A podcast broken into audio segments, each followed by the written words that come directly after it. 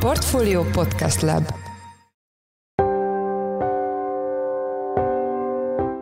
Mindenkit üdvözlünk, ez a checklist a Portfolio munkanapokon megjelenő podcastje augusztus 5-én pénteken. Mai első témánk, hogy megjöttek a MOL második negyedéves eredményei, melyekből az derült ki, hogy egészen rendkívüli folyamatok zajlanak a cégnél. Megnéztem azt, hogy az elmúlt egy évtized számai mit mutatnak, és hát hogyha az átlagos értéket nézzük, akkor ahhoz képest a mostani eredmény az közel háromszorosa annak, amit mondjuk így békeidőben tud a MOL. Tehát egészen brutális. Tényleg ma reggel készítettem az elemzést, és hát gyakorlatilag át kell eskálázni a grafikonokat, mert annyira kilógtak belőle azok az értékek, amik most frissen érkeztek. A témával kapcsolatban Nagy Viktor, a portfólió vezető részvényelemzője volt a checklist vendége. A mai műsor második részében azzal foglalkozunk, hogy a szemünk előtt zajlik Magyarország agrár lehetőségeinek radikális átalakulása. Egymást érik az asszályról, asszálykárokról szóló hírek, és az is változóban van, hogy egyáltalán milyen növényeket lehet termelni a magyar földeken. Az agrárhelyzetről Braun Müller Lajossal, a Portfolio agrár szakújságírójával beszéltünk. Én Forrás Dávid vagyok, a Portfolio Podcast Lab szerkesztője, ez pedig a checklist augusztus 5-én. Megjöttek a MOL második negyedéves adatai, mely alapján kijelenthetjük, hogy egészen rendkívüli folyamatok zajlanak a cégnél. A témával kapcsolatban itt van velünk telefonon Nagy Viktor, a portfólió részvény rovatának vezető elemzője. Szia Viktor, üdvözöllek a checklistben. Szia, üdvözlöm a hallgatókat. Kezdjük ott, hogy milyen negyedéve volt a MOL-nak. Elképesztő rekordokat hozott a MOL második negyedéve, ahol a fontosabb eredménysorokon kétszer, négyszer akkora értékeket láthatunk, mint amekkorát az elmúlt egy évtizedben. Már a gyors jelentés előtti elemzésünkben is kiemeltük, hogy gyakorlatilag felrobbant a molnak az eredménye, és hát végül az elemzői várakozásokhoz nagyon közeli számokat hozott a MOL.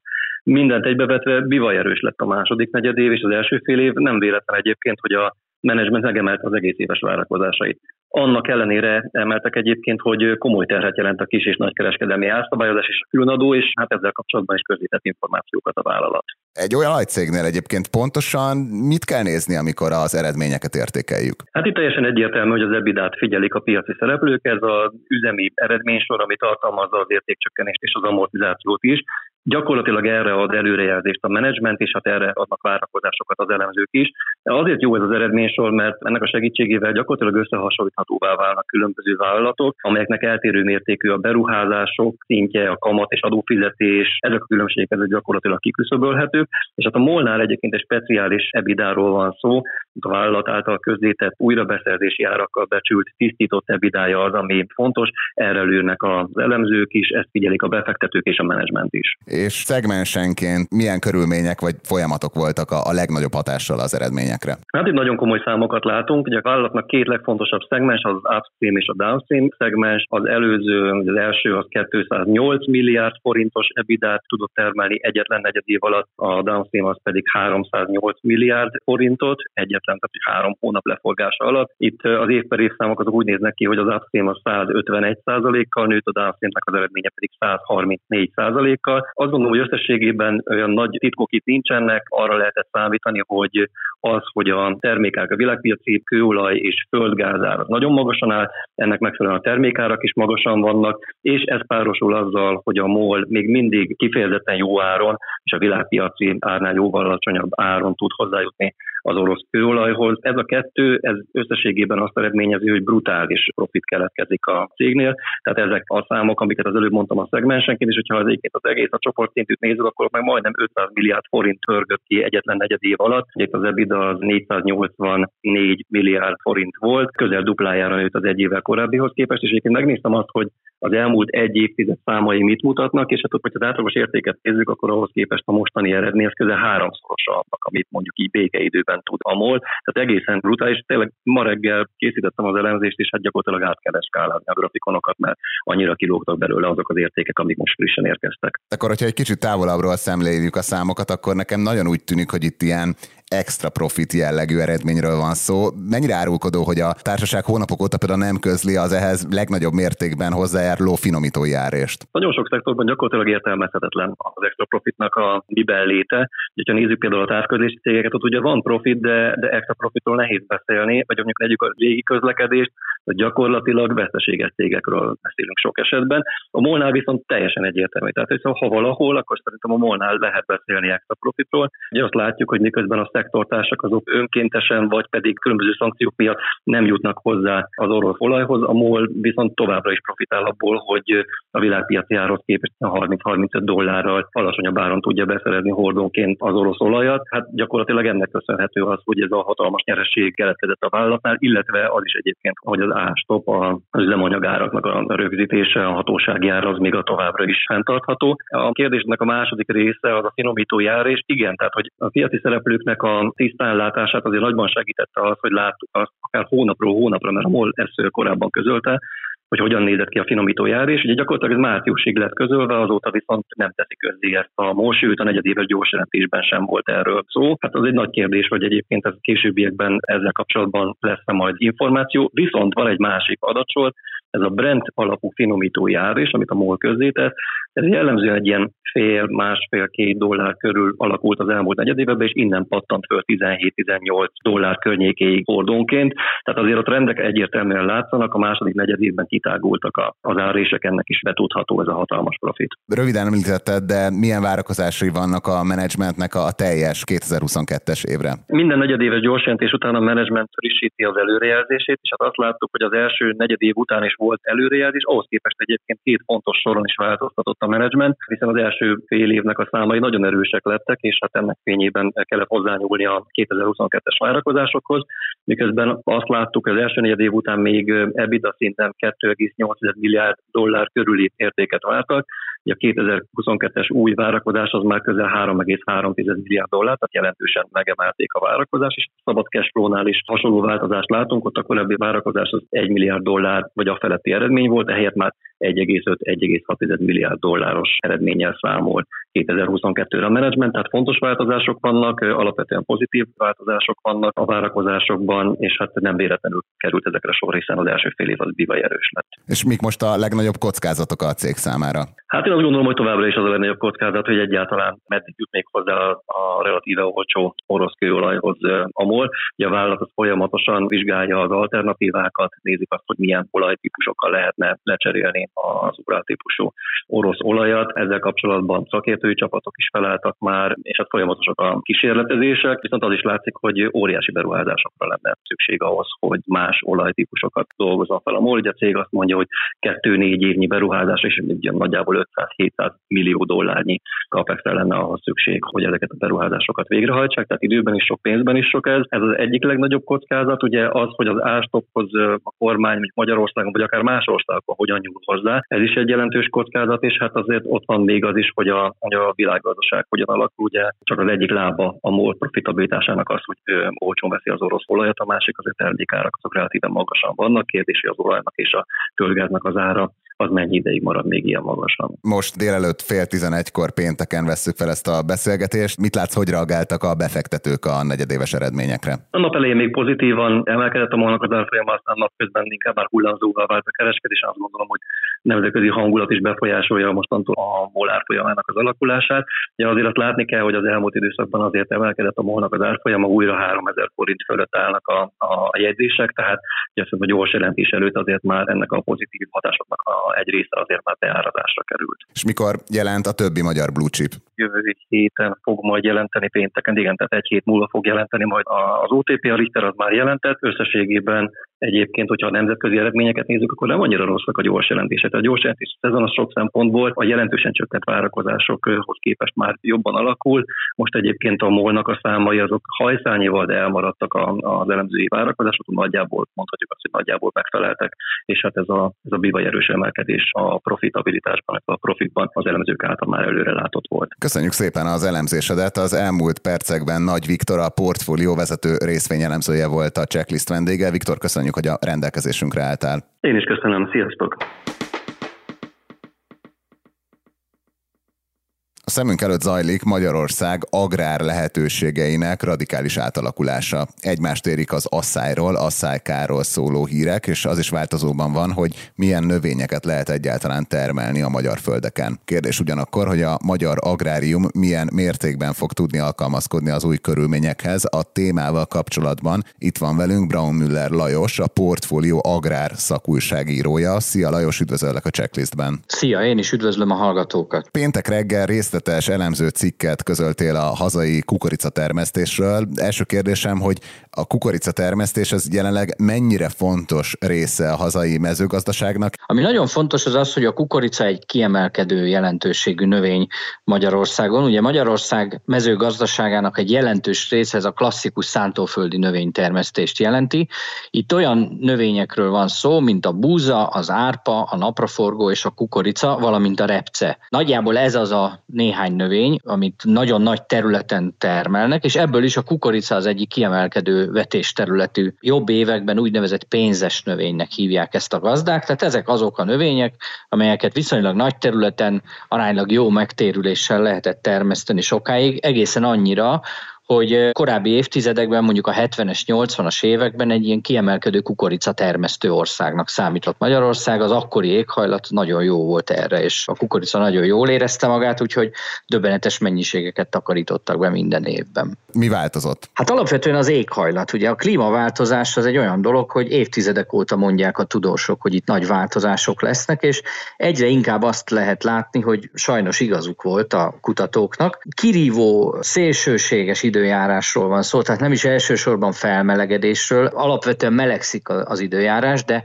a legfontosabb az az, hogy olyan szélsőségek jönnek szinte minden évben már, amelyekre nem igazán van felkészülve a kukorica. Ez egy elég jó növény egyébként, tehát alapvetően egy bizonyos határokon belül elég jól bírja a strapát, de van néhány olyan dolog, ami megviseli, és ezekből sajnos egyre gyakrabban fordul elő. Az egyik ilyen az a téli asszály, ez egy viszonylag kevéssé ismert kifejezés, ez az, amikor az ősztől kezdve az egész tél folyamán nem hullik elegendő csapadék, tehát elmaradnak a nagy őszi esők, nincsen igazából egy nagy téli hótakaró, ami tavasszal felolvadhatna, és akkor az táplálhatná a földet. Tehát míg korábban a belvíz gyakran okozott problémát, most inkább az elmúlt években a téli asszály volt. Ez azt jelenti, hogy tavasszal, április-május környékén, amikor vetik a kukoricát, időjárástól meg fajtától függően, akkor már egy száraz földbe, nem kielégítően nedves földbe érkezik a kukorica, tehát már eleve valamilyen hátrányból indul. A másik dolog, az, ami a kukoricának nagyon tud ártani, az a kirívó hőhullámok, ezek a, ezek a hőségriadók, amit ugye mindannyian tapasztalunk, hogy ebből is egyre több és több van minden nyáron.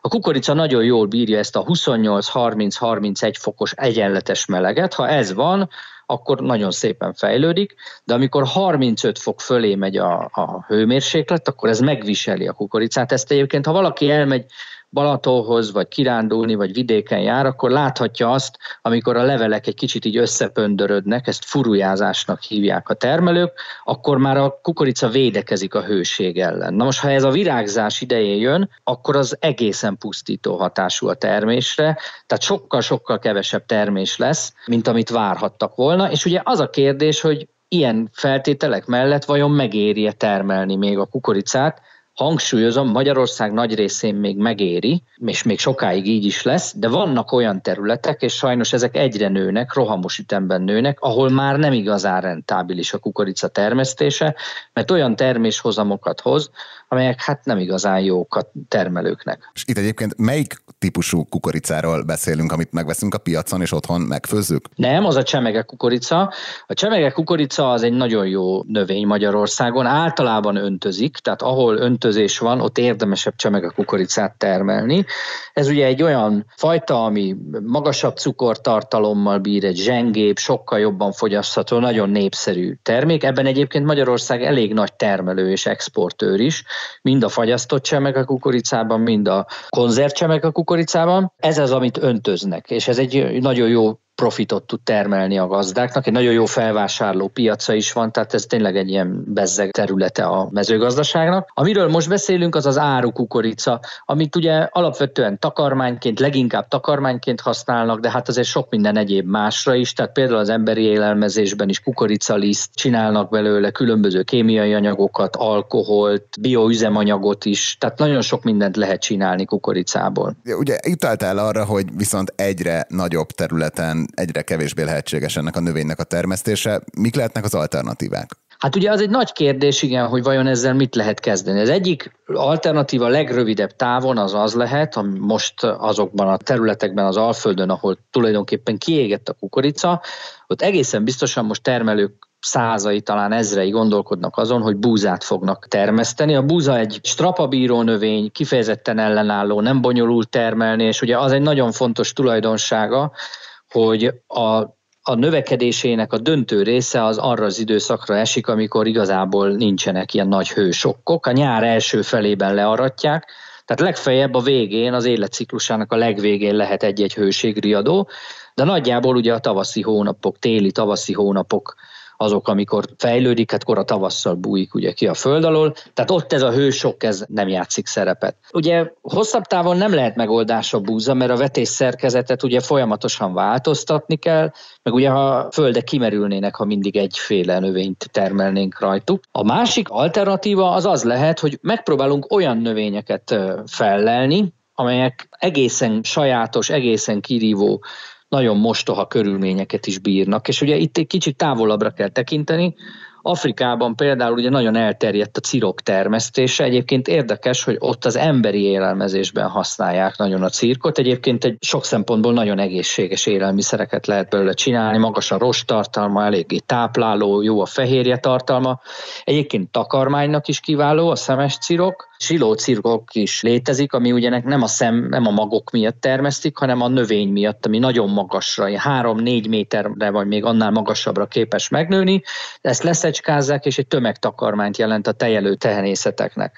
Na most ez Afrikában nagyon elterjedt, és ugye egyre inkább rájönnek a déleurópai gazdák is arra, hogy érdemes próbálkozni ezzel a növényel. Én az elmúlt években többször voltam Olaszországban és Franciaországban is ilyen tanulmányutakon. Bizony előfordul mondjuk Toulouse környékén Franciaországban, vagy Olaszország Emilia-Románia régiójában, hogy a termelők ugyanezekkel a dolgokkal szembesültek a kukoricát illetően, csak néhány évvel korábban, és rájöttek arra, hogy a kukoricában már nincs fantázia, és elég gyorsan és sikerrel megtalálták a cirkot, amit ráadásul a felvásárlók is szeretnek, beépült a takarmány termékpályába, és ez egy olyan növény, ami vetekszik a tulajdonságaival a kukoricával, viszont sokkal-sokkal jobban bírja a hőséget és a szárasságot. Ilyen egészen durva nyarakon is nagyon szépen meg tud nőni, és, és hozza a termést. És mennyire van már kialakulva az a rendszer, ami alapján ezt a növényt ugyanúgy értékesíteni lehetne, mint most a kukoricát? Hát ugye ez a nagy probléma, hogy ez a piac még annyira nem alakult ki,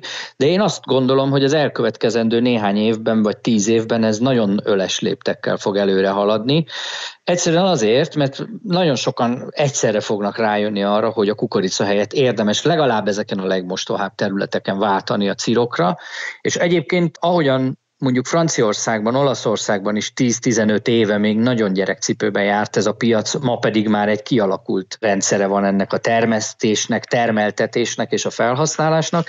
Szerintem Magyarországon is nagyon gyorsan ki fog ez alakulni. Vannak egyébként Magyarországon már erre próbálkozások, tehát ilyen integráció keretében termelik ezeket, de még egy kicsit azt kell, hogy mondjam, hogy gyerekcipőbe jár. Szerintem néhány éven belül elég gyorsan fel fog futni ez ha egy kicsit távolabbról vizsgáljuk a helyzetet, akkor mi mondható el a magyar mezőgazdaság egyrészt hatékonyságáról nyugati összevetésben, és mennyire van meg az a tudás, ami ahhoz lenne szükséges, vagy ahhoz szükséges, hogy, hogy alkalmazkodni tudjunk a, a körülmények változásához? A hatékonyság és a tudás is megvan a magyar mezőgazdaságban.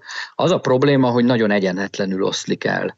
Tehát vannak olyan szereplők, egyébként egészen szép számmal, akik a gépesítésben, szakértelemben, technológiában szinte azt kell, hogy mondjam, hogy világszínvonalat képviselnek. Ezek általában egyébként a nagyobb cégek, vagy olyan családi vállalkozások, ahol a gazdaságot irányító embernek szakértelme van, tehát ilyen szakirányú végzettsége van, mondjuk felsőfokú. Ezek az emberek, ezek nagyon komoly szinten világszínvonalon tudnak termelni. Viszont van egy nagyobb termelői kör, akiknél egyébként a szakirányú végzettség sincsen meg, tehát ők az életmódjukból fakadóan foglalkoznak mezőgazdasággal, nem feltétlenül tanulták ezt. Ez Magyarországon egyébként egy ilyen meglehetősen rossz arány, tehát általában más országokban a mezőgazdasági termelőknek döntő, vagy legalábbis nagyobb részének van szakirányú végzettsége. Ez az egyik. A másik pedig az, hogy nem feltétlenül voltak a kisebb, kevésbé tőkerős szereplők annyira jól ellátva pénzzel, hogy a gépesítésre eleget tudjanak fordítani. Természetesen erre voltak az elmúlt években uniós támogatások, de ugye az sem mindegy, hogy azt kik tudták igénybe venni, részben ott önrészt kellett biztosítani, eleve kell egy akkora birtokméret, hogy egy nagyobb gépet érdemes legyen megvásárolni, vagy leasingelni. Kisebb gépek esetében egyébként jobban tudtak ők is részt venni, vagy például szőlő, gyümölcs termesztésben voltak olyan kisebb méretében és árában is kisebb gépek, amelyeket jobban meg tudtak venni. Tehát a technológia ráadásul egyébként odáig is fejlődik, hogy nem csak gépekről van ma már szó, hanem felhő technológiáról, adatelemzésről, precíziós mezőgazdaságról. Tehát a mezőgazdaság nagyon nagy léptekkel halad előre a világban, szinte ilyen űrtechnológiákat honosítanak meg. Egyébként sokszor szó szerint, tehát a műholdas technológia egyre inkább előtérbe kerül a mezőgazdasági termelésbe, és ebbe a kicsi, kevésbé tőkerős, adott esetben az életkoruknál fogva is idősebb szereplők nem nagyon tud tudtak beszállni.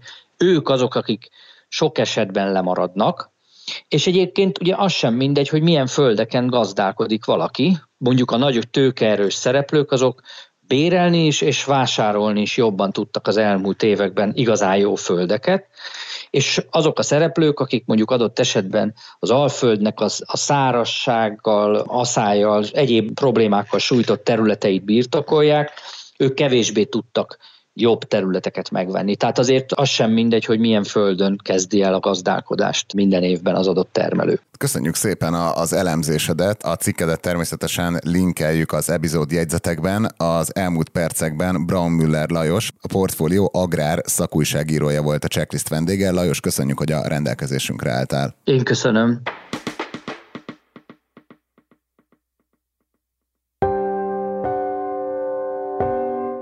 Ez volt már a Checklist, a Portfolio munkanapokon megjelenő podcastje. Ha tetszett az adás, iratkozz fel podcast csatornánkra valamelyik nagy podcast felületen, például a Spotify-on, az Apple Podcast-en vagy a Google Podcast-en. A mai adás elkészítésében részt vett Bánhidi Bálint és gombkötő Emma, a szerkesztő pedig én, Forrás Dávid voltam. Új, hagyományos adással hétfőn 5-kor jelentkezünk, de holnap, azaz szombaton jön a Portfolio Checklist külön kiadása, melyben azzal a témával foglalkozunk, hogy az Egyesült Államok július 30-án Kabulban megölte Ayman al-Zawahirit, az Al-Qaida vezetőjét. A különkiadásban Kemény János, a Nemzeti Közszolgálati Egyetem Stratégiai Védelmi Kutatóintézetének tudományos munkatársa lesz a vendégünk, akivel egyebek mellett körbejárjuk, hogy pontosan hova lehet az al elhelyezni az iszlamista csoportok térképén, hogy egyáltalán milyen állapotban van a szervezet, mennyire jelent még veszélyt a mindennapjainkra, és az adásban arról is szó lesz, hogy az al-Zawahiri ellen elkövetett merénylet stratégiai győzeleme az Egyesült Államok számára, és hogy mit vetíthet előre Afganisztán jövője szempontjából az a körülmény, hogy a terroristával pont Kabulban végeztek. Szombaton tehát jön a Portfolio Checklist különkiadása az Al-Qaida vezér al-Zawahiri likvidálásáról, hagyományos adással pedig hétfőn jelentkezünk, addig is minden jót kívánunk. Sziasztok!